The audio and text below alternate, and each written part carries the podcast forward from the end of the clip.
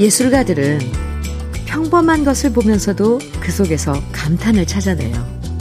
그래서 시인은 나무에 떨어지는 낙엽 하나에도 감탄하지만요.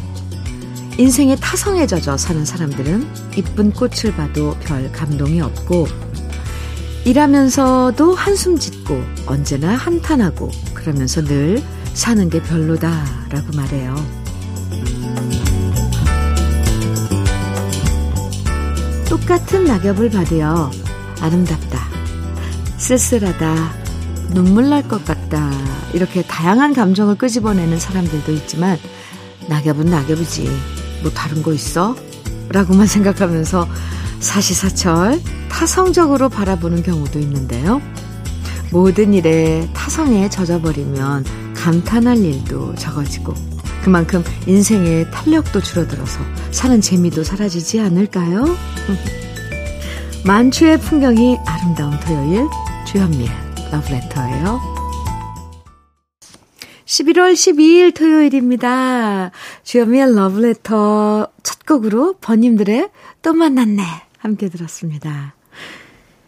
나이 들어도 낭만적이고 소녀 감성과 청년 감성을 간직한 분들 보면 에, 정말 작은 일에도 감탄하고 감동하고 또 여러 생각들을 발견하는 경우가 많죠.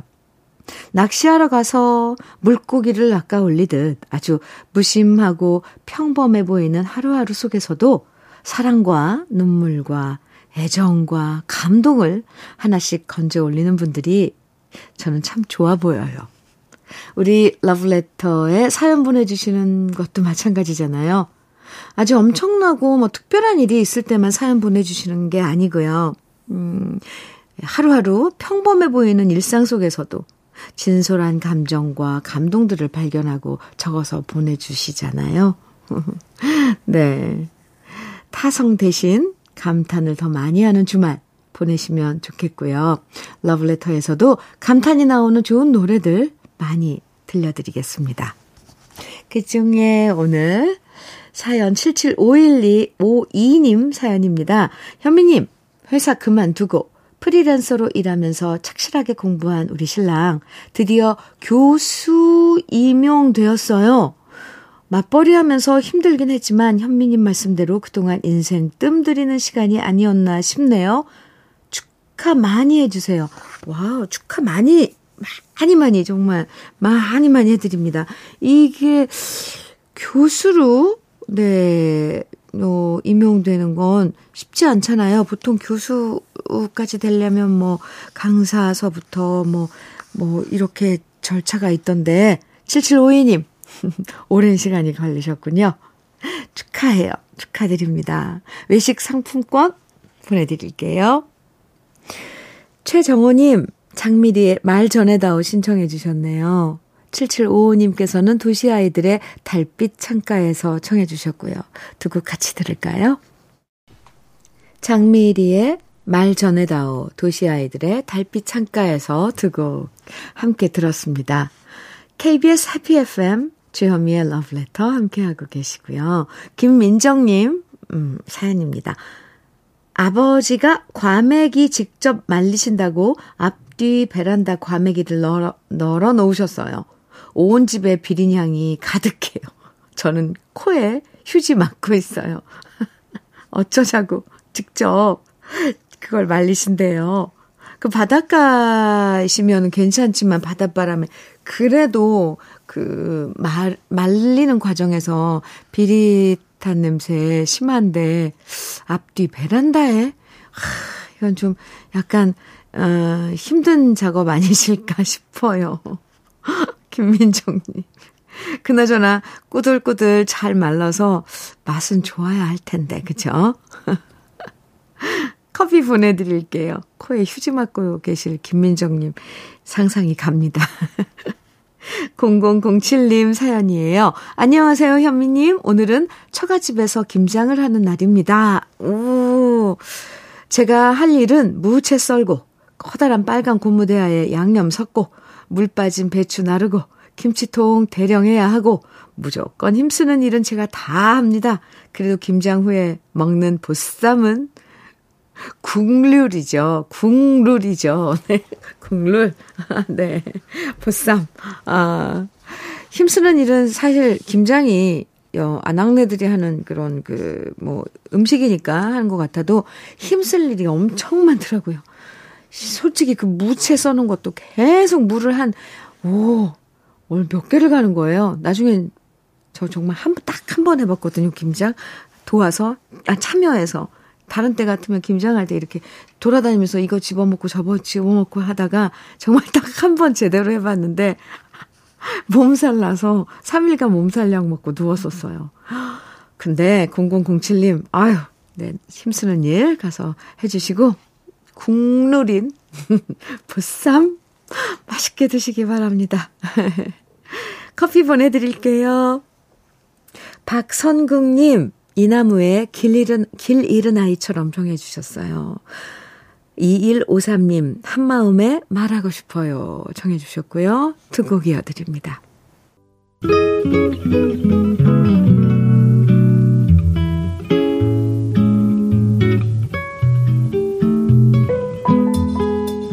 마음에 스며드는 느낌 한 스푼.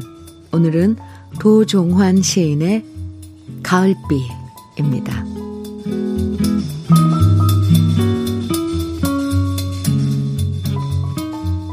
어제 우리가 함께 사랑했던 자리에 오늘 가을비가 내립니다. 우리가 서로 사랑하는 동안 함께 서서 바라보던 숲에 잎들이 지고 있습니다. 어제 우리 사랑하고 오늘 낙엽지는 자리에 남아 그리워하다. 내일 이 자리를 뜨고 나면 바람만이 불겠지요. 바람이 부는 동안 또 많은 사람들이 서로 사랑하고 헤어져 그리워하며 한 세상을 살다가 가겠지요.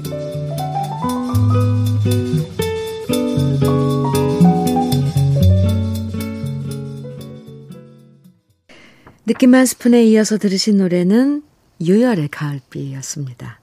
도종환 시인의 가을비 오늘 느낌 한 스푼에서 만나봤는데요. 이 계절 따라 내리는 비의 느낌은 참 많이 다르죠. 봄비나 여름비는 왠지 청춘과 사랑을 얘기하는 것 같고요. 가을비는 이별과 그리움을 담고 있는 것처럼 느껴져요. 그래서 시인들도 그렇고 가요 중에도 가을비에 대한 노래들이 참 많은데요. 여러분은 가을비 따라 음? 누구의 얼굴이 가장 먼저 떠오르시나요? 주현미의 러브레터 함께하고 계시고요. 이번에 들으실 노래는 윤도현의 가을 우체국 앞에서 이 노래도 좋죠. 김미숙님 청해 주셨어요. 함께 듣고요. 한 곡 더 이어드릴게요. 얼마 전에 네 하늘나라로 간 박정훈 씨 노래 먼 훗날에 네, 1442님 청해 주셨네요. 같이 들어요. 윤도현의 가을 우체국 앞에서 박정훈의 먼 훗날에 두 곡 듣고 왔습니다. 아, 2550님 사연이에요. 주 MC 고생 많습니다. 저는 대구에서 57년째 택시 운전하는 74세 촐로입니다. 매일 아침마다 러브레터를 청취하면서 일을 합니다. 80년대 쌍쌍 파티 때부터 주 MC 팬입니다. 매일 건강하게 좋은 노래 많이 들려주세요. 감사합니다. 오늘도 생활전쟁터에서 잘 듣겠습니다. 하시면서, 예, 57년째 택시 운전하시는 74세 오빠께서 저에게 하트를 다섯 개나 보내주셨습니다. 우와. 감사합니다. 어, 저 갑자기 눈물 날려고 그랬어요. 쌍쌍 파티 때부터요. 80년대. 얼마나, 아, 그럼 그때, 에, 2550 님, 오빠께서도 참 풋풋하고 한창일 청춘이셨죠? 그때를 기억해 주시고, 아직도 가슴에 담아 두시고, 이렇게 소식 전해주셔서 감사합니다. 늘 함께 해주세요. 저는 언제나, 아, 러브레터를 통해서 이렇게 마음 전하겠습니다. 하트, 고마워요, 오빠. 네. 힘내시라고 치킨 세트 보내드릴게요. 전원석의 떠나지 마. 최진용님 청해 주셨고요. 김신우의 말이 하정수님 청해 주셨네요. 두 곡입니다. 토요일 주현미의 러브레터 1부 마칠 시간이에요. 장혜리의 또 다른 나의 모습 1부 끝곡입니다. 잠시 후 2부에서 또 봐요. 혼자라고 느껴질 때 할 일이 많아 숨이 벅찰 때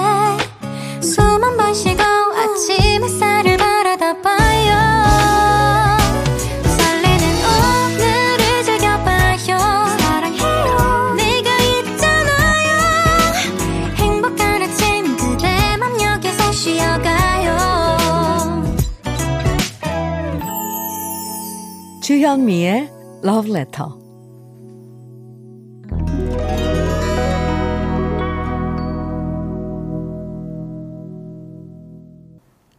주현미의 러브레터.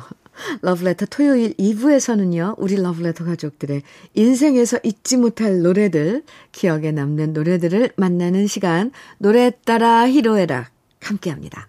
그럼 여기서 러브레터에서 드린 선물들 먼저 소개해 드릴게요. 맛있는 inner beauty 트루엔에서 dual 액상 콜라겐, 셰프의 손맛, 셰프 예찬에서 통영 생굴 무침과 간장 게장, 숙성 생고기 전문점 한마음 정육식당에서 외식 상품권, 밥상 위의 보약 또 오리에서 오리백숙 밀키트, 하남 동네 복국에서 밀키트 복요리 3종 세트, 차류 전문 기업 꽃샘 식품에서 꽃샘 현미 녹차 세트, 주름 개선 화장품 선경 코스메디에서 올인원 닥터앤톡스크림, 욕실 문화를 선도하는 때르메오에서 때술술 때장갑과 비누. 60년 전통 한일 스텐레스에서 cookware 3종 세트. 한독 화장품에서 여성용 화장품 세트.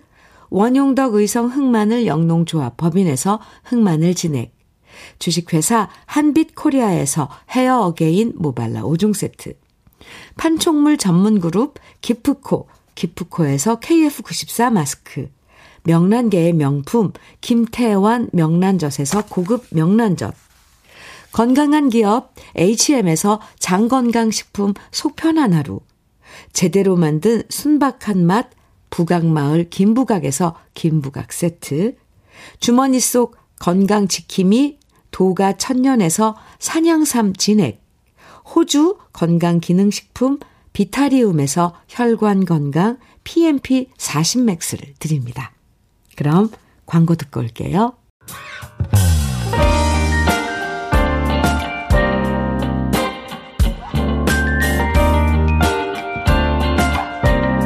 달콤한 아침 주현미의 러브레터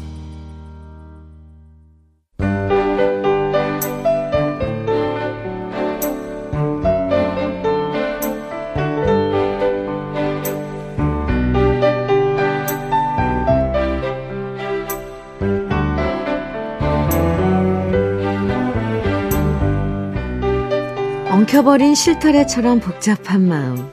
노래 한 곡으로 가다듬으며 차분하게 실마리를 찾아갈 때도 있죠.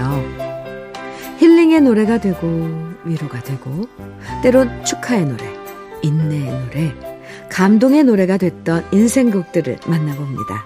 노래 따라 히로에라.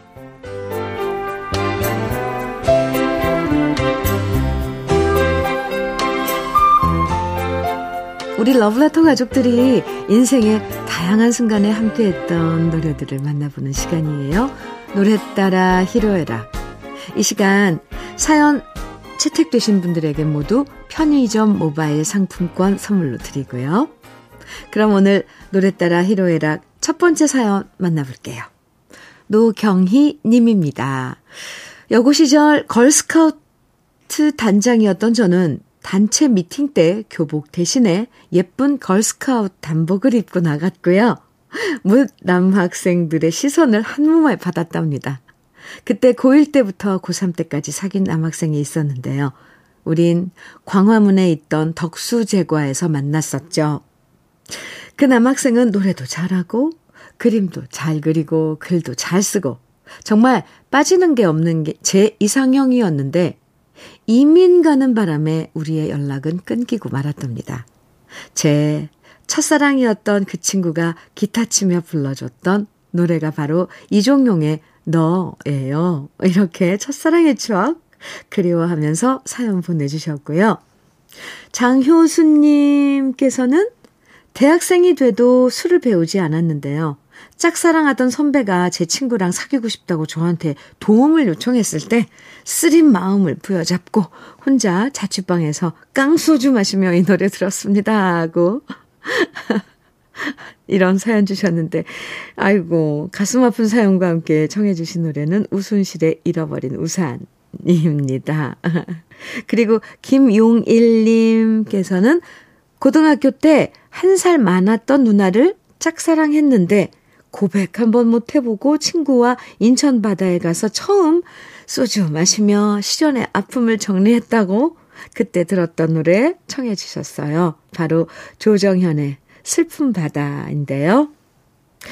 이렇게 첫사랑의 아픔과 함께 했던 우리 러브레터 가족들의 노래들 세 곡 함께 감상해 볼게요.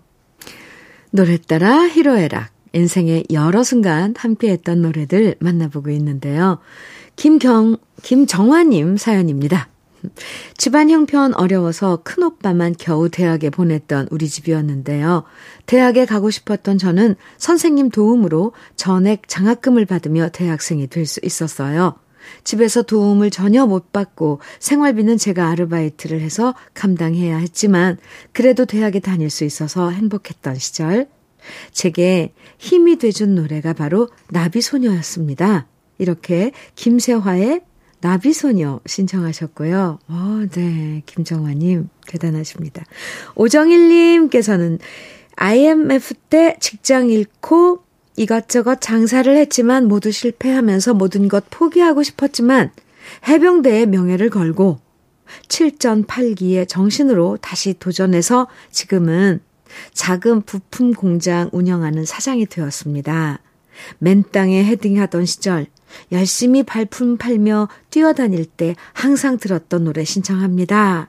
이렇게 사연 보내주시면서 오석준, 장필순, 박정훈의 내일이 찾아오면 청해주셨어요. 와, 오정일님, 정말 힘든 시절 다 이겨내신 거 축하드리고요. 이어서 박기성님 사연인데요.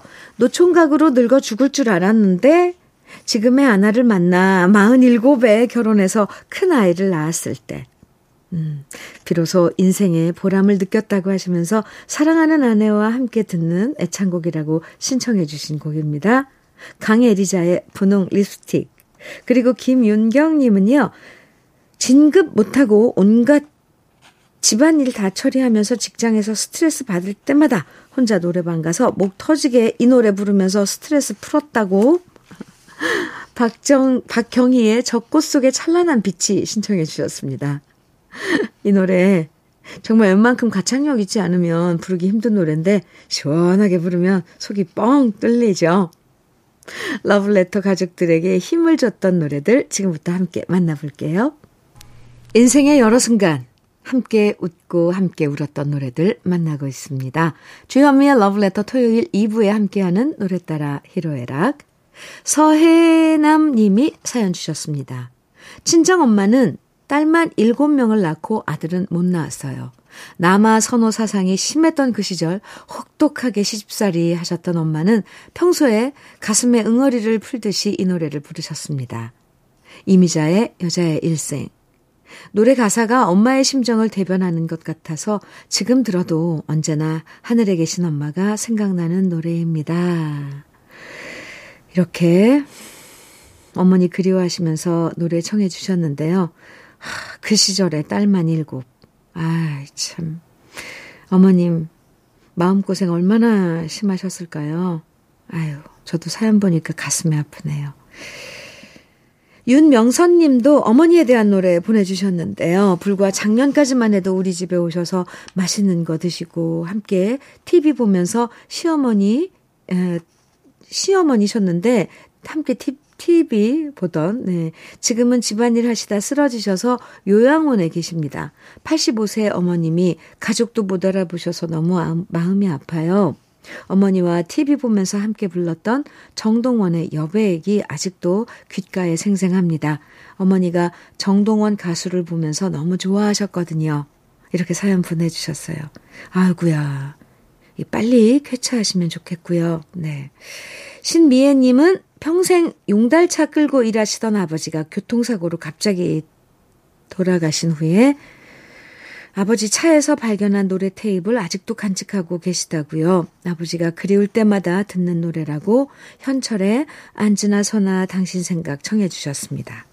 아, 부모님에 대한 추억과 그리움이 가득한 노래들 지금부터 함께 만나볼게요.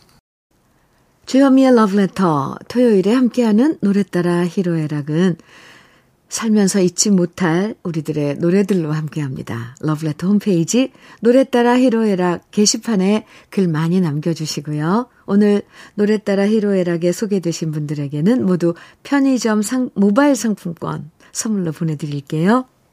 주현미의 러브레터 오늘 끝곡은 0484님께서 신청해 주신 서영은의 꿈을 꾼다로 준비했습니다. 모두 모두 편안한 토요일 보내세요. 지금까지 러브레터 주현미였습니다.